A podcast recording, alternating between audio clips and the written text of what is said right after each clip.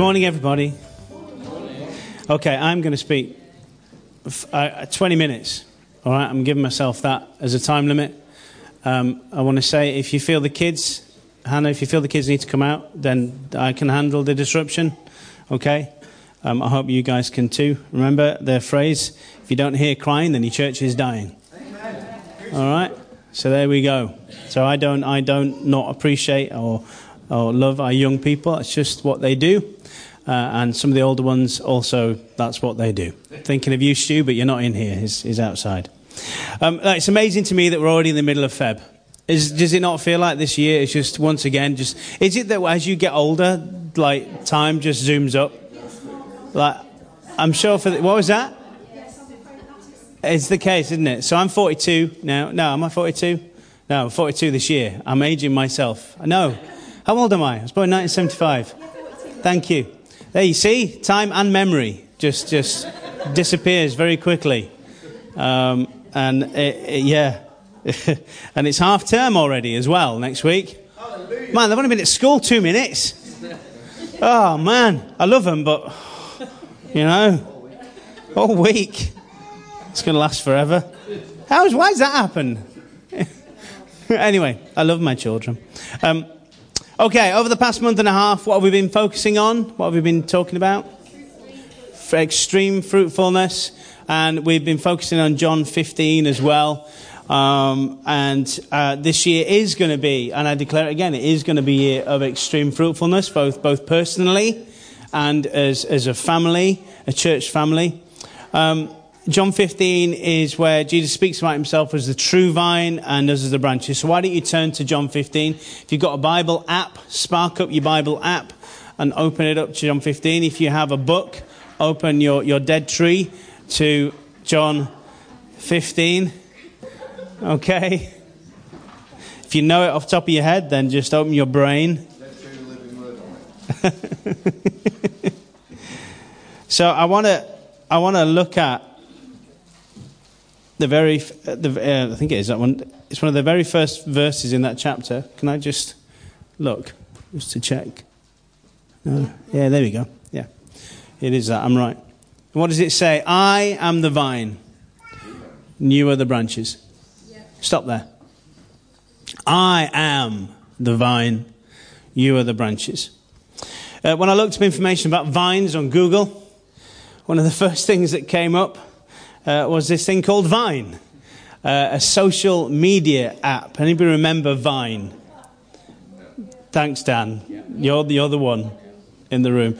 It was it was an app that it's, it's recently become obsolete. They've recently actually stopped. Uh, um, they cut off the vine. They cut off the vine.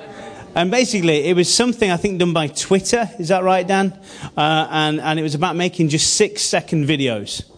Like that was it. You had six seconds uh, to make a short video and post it online. Uh, and these, honestly, actually look it up because there are some amazing videos. You can do a lot in six seconds. Talking about time earlier, you know, where things seem to go very quickly. Actually, you can do quite a lot in six seconds. And if you look at some of the, the vines that are still around, you can still access them. The imaginations of people is absolutely amazing. Anyway, that wasn't what I was after, um, but I just thought it was interesting that, that vine is now obsolete. Um, what's more interesting is that um, there are probably more vines of the grape variety around today than there has been probably any other any other time. I mean, you can go into a supermarket now and there are just, you know, rows and rows of all different types of wine. I think now the UK is getting into the wine industry. I think as the atmosphere heats up, I think that's possibly something to do with it. Um, we're beginning to actually create really nice wine within the UK. So there are more and more wines around the world. And, um, the image of the vine, then, the image of, of that, is still something that makes sense to us today as a metaphor for our life in Christ. Now, uh, we're going to bang on about this John 15 uh, uh, chapter throughout the year. Um, and we're going to take at it from loads of different angles. Uh, and I think um, Paul Airy said last week that he's just rereading it and rereading it and rereading it, and God is speaking to him in so many different ways. So we've had Ian come up, and I spoke about this metaphor, but I changed it into the metaphor of the smartphone. Do you remember a few weeks ago? Um, I'm going to be a bit more plain uh, this, this today, and I'm going to specifically talk about the vine. So let me give you some info, some interesting facts. Grapevines are perennial, and they live a long time. A long, long time. They're a plant that can survive and produce fruit for centuries. Uh, they, they, they have a real legacy. There's some of these massive vines. So they can last for a long time in the wild. They can wrap themselves around trees. But there is an art and a science to activating, uh, uh, cultivating grapes for harvest so that they, uh, they bear much fruit. There's an art and a science about it. Vines need a good water supply and they need good space for them to grow as well as deep soil. So I want to just put that now from God's point of view. From God's point of view, our purpose in life is really quite simple. Just like the grapevine, uh, the main purpose of our lives is to do what? Yeah, yeah, to produce fruit, to be fruitful. But what's even more important, I think, and I think God has it's been coming out this morning so far, um, is, is that the owner of the vineyard is in charge. Okay? The owner of the vineyard is in charge. He's in control. And he's focused on receiving as much fruit as possible from his vineyard. Yeah? So Jesus' teaching in John 15 is important for us to take hold as as believers and as followers of Jesus. Let's think about the context of this passage. Jesus had just washed the feet of his disciples. He'd led them through the final meal. He's introduced the Lord's Supper. Eventually, he walks with them to the Garden of Gethsemane where he'll pray. He'll later be arrested. And by the time finds, by the time that the sun finds its, its way to midday, the very next day, Jesus will be hanging on the cross. Jesus knew the timetable. He knew what was about to happen. So every word that he is using, every story that he is telling, every metaphor that he is using, he is using with great care. There's not a wasted moment now. He needs to get everything in order, sorted out. And here in John 15, he's using the vine as a metaphor. And the vines of that day were just beginning a season of growth. And the, the signs that a gardener or a vine dresser as you call it, had been there would have been clearly obvious. That the vines around the area would have been, would have been tended, pruned, cleaned, and tied to something called the arbor, which is like a, a spindle or something which you start to wrap them around. A season of growth would have been a season of care, that initial point of growth, of beginning to work it out, and would have been a prelude to a season of harvest. Let's actually read uh, John 15 from verse 1 to 8. So I'm going to read it all. It's always good to hear the word of God when we meet together, isn't it? Yeah. Excellent. I am the true grapevine. I'm reading from the New Living Translation. And my Father is the gardener. He cuts off every branch of mine that doesn't produce fruit, and he prunes the branches that do bear fruit so that they will produce even more. You have already been pruned and purified by the message I have given you. Remain in me, and I will remain in you. For a branch cannot produce fruit if it is severed from the vine. You cannot be fruitful unless you remain in me. Yes, I am the vine. You are the branches. Those who remain in me and I in them will produce much fruit. For apart from me, you can do nothing. Anyone who does not remain in me is thrown away like a useless branch and withers. Such branches are gathered into a pile to be burned. But if you remain in me and my words remain in you, you may ask for anything you want and it will be granted. When you produce much fruit, you are my true disciples. This brings great glory to my Father. Amen. Wow. Hallelujah. Let it be. When you produce much fruit, you are my true disciples. And this brings what? brings glory to the Father. There are a few things that I want to draw out from these verses. So, the first thing to recognize is that the vineyard belongs to God. That vineyard belongs to God, nobody else. There's no mistaking that principle. Jesus said, I am the vine. I am. If you look at, if you look that up in the Old Testament, I am is I am who I am. I am the Father. I am God. He's using those words with care. So the very first sentence of that chapter, I am, he's declaring who he is. He is the vine dresser. He is the owner of this particular vineyard. And you, that's you and me, we are what? We're the branches. There's no trick questions, folks. You can come out with it, and if you're wrong, that's fine. Don't worry about it. At the very beginning of the passage says, I am the true vine, and my father is the gardener. My father is the vine dresser. He is the owner of the vineyard. Now, let, let me give you a little illustration. It seems to me that, uh, that, that pretty much all of us are born with selfish instincts. Would you agree? It's, it's, it's true. If you've ever been around toddlers, who's been around small people lately? You stick your hand up in the air. There you go. If you've been, you'll know that it doesn't take long for them to learn a couple of powerful one word sentences. Do you know what they are? No, no mine. yeah, no, mine. That very quickly do they learn those, those, those sentences. And, and it's amazing the feelings of ownership that toddlers can have. Do you think? If they can get their hands on it, then it becomes theirs. Not yours anymore. It's mine, screams the toddler. And the battle is on, isn't it? And it wouldn't matter if the object were a cardboard box or a priceless work of art. Once their hands are on it, it's, it's mine. It's, it, that's it. It's mine, mine, mine, mine, mine, mine, my, mine, mine, mine. it seems ridiculous because do you know what? Children, they can't comprehend the value of things, can they? Uh, or, or that someone might have worked hard to buy that valuable piece of art. They can't understand responsibility, time, earnings, or value, but they immediately understand this concept of possession. Don't they? Who disagrees with that? I hope nobody does, because it's true. Kids, it's mine. No. But here's the thing I don't think we really grow out of it.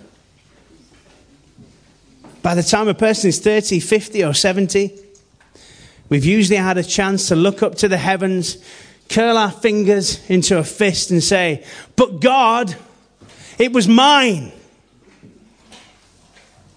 It was mine. But God, that was my good health. It was mine. I want it back. I don't want the disease. I'm tired of the way I feel. I'm scared of the surgery. I'm sick of the treatments. It's not fair that it costs this much. God, it was my health. It was mine. But God, I earned that money. Why did the stock market have to do that now? That was my retirement fund. It was mine.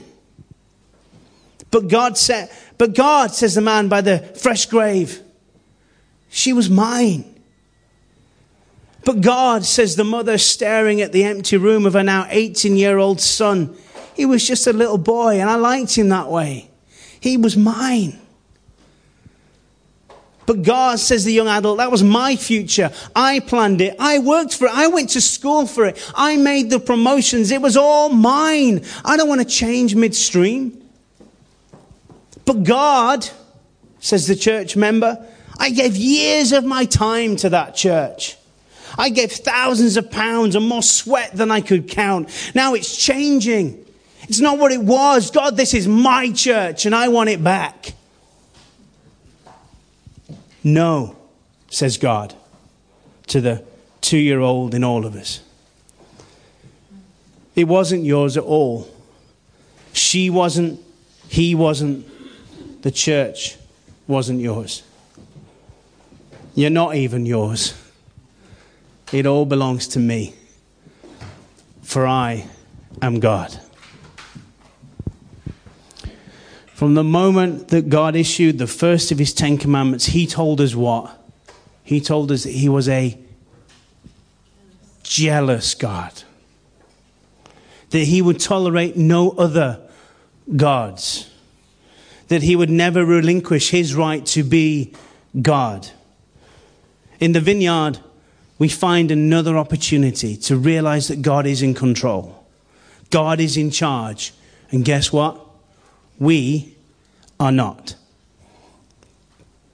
We are not. We can't find our purpose without first realizing our place. we can't find our purpose without first realizing our place. Because guess what? In the garden, the branch doesn't tell the vine what to do. On the farm, the plants don't tell the farmer how to get the job done. Do they, Les? No. Can you imagine a plant telling the gardener, No, I'll do it my way? No, the gardener knows best for the plants and cultivates and works and cuts and removes and fertilizes and waters and covers and sprays, and for very good reason. A good plant simply trusts the gardener. I have four minutes on my clock left. I'm not going to manage it. It is going to go over. Forgive me. There may be no harder principle to put into practice for many believers than this first one. We all tend to be control freaks.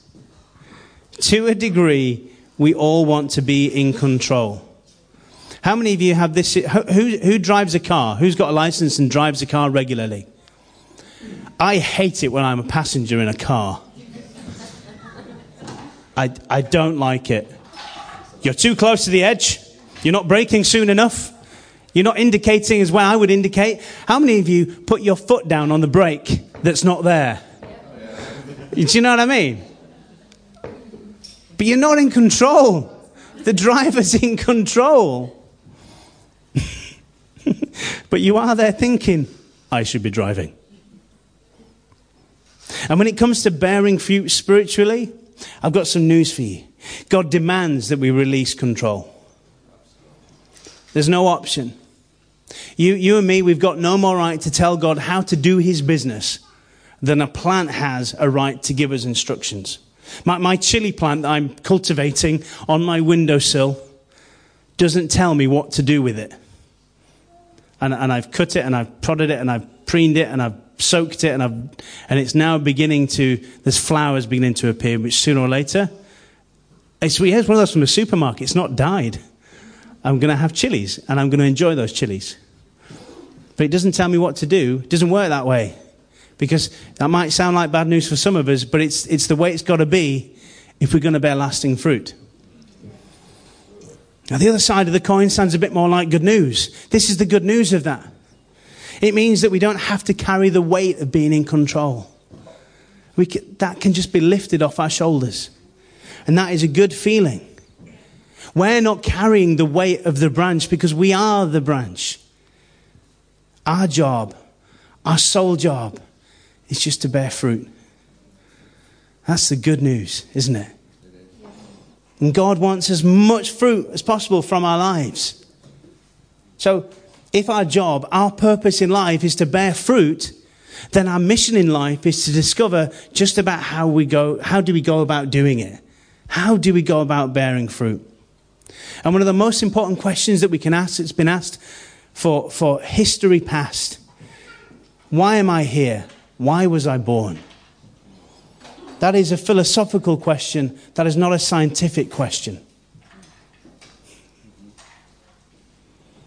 And this is the season, I think, to look hard at that question. Why was I born?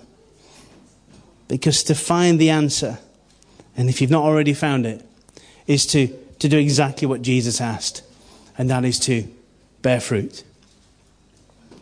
And bearing fruit isn't an overnight process, it's a long time, long life effort. It takes a while. And we might think even that bearing fruit relates to, to evangelism, which is reaching out and, and seeing people come to faith, and that, that, that we think that the fruit of that is seeing people come to faith of pre believers, and I'm calling them pre believers. There's no nons in this world. I'm believing that everyone will come to faith. Everyone will come to know Jesus. Who's with me? Awesome. But this, this idea of bearing fruit, it isn't reserved for the one individual who might hear a person pray a prayer of salvation or the individual who might have the privilege of baptizing a new convert. Everyone in the church has a role in bearing fruit as each person uses his or her God given gifts. I'll say that again. That's everyone in the church using your God given gifts in all sorts of different ways. So, people with the gift of evangelism, they've got to go about their, their work of bearing evangelistic fruit. But what about the Christian teachers and preachers? Or those with the gift of hospitality? What about those that are gifted to work with small children and young people? What about those with the gift of prophecy? What about those with a pastoral gift and are able to counsel others with wisdom and biblical insight? What about those with the amazing gift of good administration? Who likes a bit of good administration? Oh, I'm seeing two right here. Sure, there are more. I'm looking at two right here. Um, a psychologist at Stanford University in America once tried to show that, that we live for productive results or, or, or fruit, in other words, as, we, as we're talking about this morning. And this researcher hired a, what, what Americans call a logger, so somebody who kind of cuts down trees and cuts them up. You know, you know what I mean? Yeah, we don't really have loggers in this country, I don't think. Might do, don't know. Anyway, um, and this researcher hired this logger and he said to them, I'll pay you double what you get paid in the logging camp if you just take the blunt end of this axe and just pound this log all day. As hard as you can, just as if you were logging. And after half a day, the man quit. He just quit. And when the psychologist asked, Why did you quit? the logger said, Because every time I move an axe, I've got to see chips fly. Things have got to happen. And if I don't see it fly, then it's no fun. And right here in this room, we've got an awesome mix of gifts and that means that none of us should try and create a carbon copy of another's work. Instead, we need to develop our God given gifts and bear the fruit that we were meant to bear. Yeah? Or as a frust- that frustrated logger might say, if you find teaching a Bible study to be a very frustrating experience, then stop cutting wood with the blunt end of an axe. So just because you're doing something and that's the thing you've always done, and that's the thing that other people say you're good at, doesn't mean that that's the thing you need to be doing. We should always constantly evaluate Am I bearing fruit? Is what I'm doing purposeful? Is it creating an end result? Is it going anywhere? Am I bearing fruit? Let's also think about the fruits of the Spirit from Galatians 5, verses 22 to 23. And we've got, we've got what? We've got love. Can you say them? Joy, peace, patience, gentleness, kindness, faithfulness, goodness, and self control. In John 15, verse 12, Jesus gave a basic but powerful command, and he said, Love one another. And that happens to be the very first fruit of the Spirit. There are so many ways to bear fruit in our lives. Titus 3:14 says, "Our people must learn to devote themselves to doing what is good in order to provide for urgent needs and not live unproductive lives." Psalms 1:3 said, "The person is like a tree planted by streams of water, which yields its fruit in season and whose leaf does not wither. Whatever they do prospers." And, and there's real joy in that. Every thought, every action, every attitude can, can be good work. It, it can be another grape on that cluster. And, and we might say, by these things the Father is glorified. If it's only for winning people to Christ, we could go our entire lives with precious few moments when we think, okay, I'm getting it.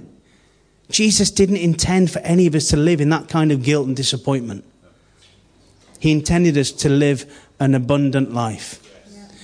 I'll say it again bear the fruit that God intended you to bear. I've already said it, but bearing fruit re- requires a lifelong commitment of work and discipline. And maybe that's why self control is listed among the fruits of the Spirit. No plant casually produces a lot of fruit. Instead, it's a slow process, it's a structured process. It's a process that produces fruit only in season and when the plant is ready. So I'm trying to just say to you remove all guilt from yourselves. And if you think, I'm not bearing fruit, there is no condemnation.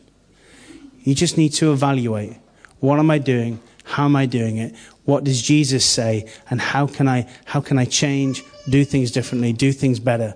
And how can I produce fruit in whatever it is you're intended to produce fruit in? In every garden, in every vineyard, there is an opportunity to be discouraged. There's weaves thrive, insects feast, mildew flourishes, and disease finds an outdoor home. And in every life, likewise, there are elements that can hinder production of healthy fruit. It'd be easy, wouldn't it, with all the negative elements in our lives, to become discouraged in the vineyard of John 15. It, it, it might be easy to quietly think, I can't. I can't do it. There's too much guilt. I've tried it before. I'm frustrated in the search. I'm tired. I'm exhausted. I don't want to bear anything anymore. If so, I want you to listen to this wonderful truth. If you let the vine dresser direct your path, you'll not be tired in bearing fruit. You'll not be stressed. You'll not be confused. You'll simply bear fruit and you'll enjoy the process. Think of that lesson that Jesus used. Have you ever seen a vine, a grapevine that was stressed out? Or have you ever seen an apple tree that couldn't decide between producing bananas or apples? You ever seen that? Can you imagine a. It's a bit weird. Can you imagine a strawberry plant girl thing crying in her bedroom, banging her little strawberry fists on the bed and crying, I just can't do this anymore? These things don't just happen because plants produce fruit naturally. They have what the wonderful, loving, guiding hand of the gardener. They have that, and they don't have to do anything except what they were designed to do. Frankly, if, if, if you're exhausted in your life's work, I'm not talking about your work like what you do 9 to 5, in your life's work, you might be in the wrong line of work. Healthy branches don't get stressed, they simply bear fruit. You might be trying to make bananas come out of apple buds. You might be stressed because you're doing some unnatural work. When you like to, to bear the right kind of fruit, and not worry if, you, if you've got the right tools, the right gifts, the right timing, or the right calling. The owner of the vineyard doesn't want you to do something unnatural. He wants you to produce fruit naturally. And He has given all you need. He's given us all we need to do the great job that we were designed to do. Let me conclude with this short illustration here.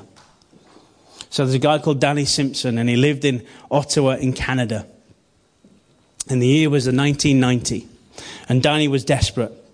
He didn't have the resources he needed to survive, and he was short on cash, even shorter on skills, and he'd run out of time and options. So Danny took the gun that had been handed down through his family's line he went to a bank and robbed it of $6,000 in a holdup. And Danny wasn't very good at robbing banks, and he was promptly arrested. And at the trial, two significant things happened. First, Danny was sentenced to six years in prison. His opportunities to succeed in life dropped to minute proportions. But second, as, as the courtroom looked closely at the evidence.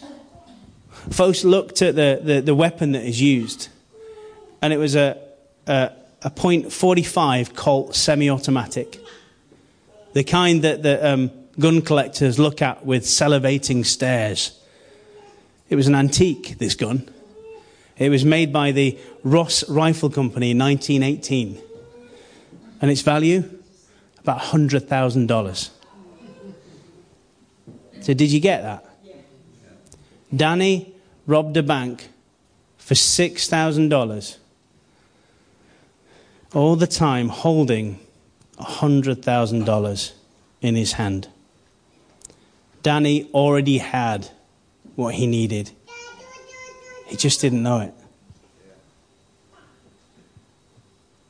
God will not ask you to bear a certain kind of fruit without equipping you to bear that fruit. God has given us His Word through the Bible as our ultimate resource. No matter what the question, the answer is in the Bible. And you've got it. You've got more than you need already. He also gave us His Holy Spirit that now lives inside us to equip us, to help us bear fruit. So maybe what we all really need is trust. And this is the point of really everything I've said for the last 20 minutes. The reason is to go back to that first principle from the first instruction. It's actually not about you or me, it's about Jesus. Jesus said, I am the vine, not you. You're the branch. My Father is the owner of the vineyard, not you. He'll make the gardening decisions, He'll do the pruning, He'll call the shots. And that's His right, not yours. So let me just conclude. Let's let go. Release control. Give it over to Him. Give Him direction. Give Him, allow Him to cultivate you. And just see what happens. It will be amazing. It will be amazing. Awesome. So why don't we, can we just stand?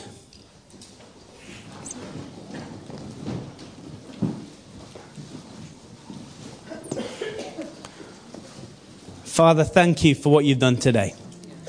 Thank you for what you've spoken to us this morning. Thank you for the good news stories that we heard earlier. Father, we are called Freedom Church. And that means, Father God, that you want us to release control, that you want us to, to be free, to be all that we can be.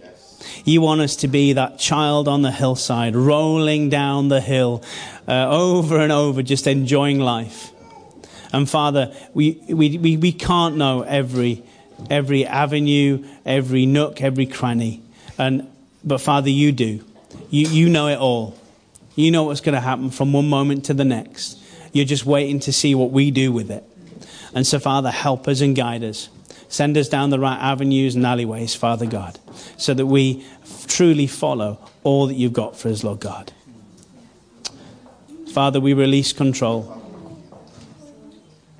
We will try, Father God, to not be the control freaks. We will not be the passenger in the car pushing our, our legs down to brake. But, Father God, we will trust in you, in all that you've got for us. Thank you, Father, for this family. Thank you for Freedom Church. Thank you for what we're doing. Thank you for the fruit that we will see. Father, we do declare that 2017 is a year of extreme fruitfulness. In Jesus' mighty, wonderful, awesome name. Amen. In this house, we are real. But we also make mistakes. And when we do, we make sure we say sorry. We give second chances to anyone. And we also have lots of fun. In this house, we definitely forgive. We also do loud. We give the best hugs. We are family. And in this house, that means We, we Love.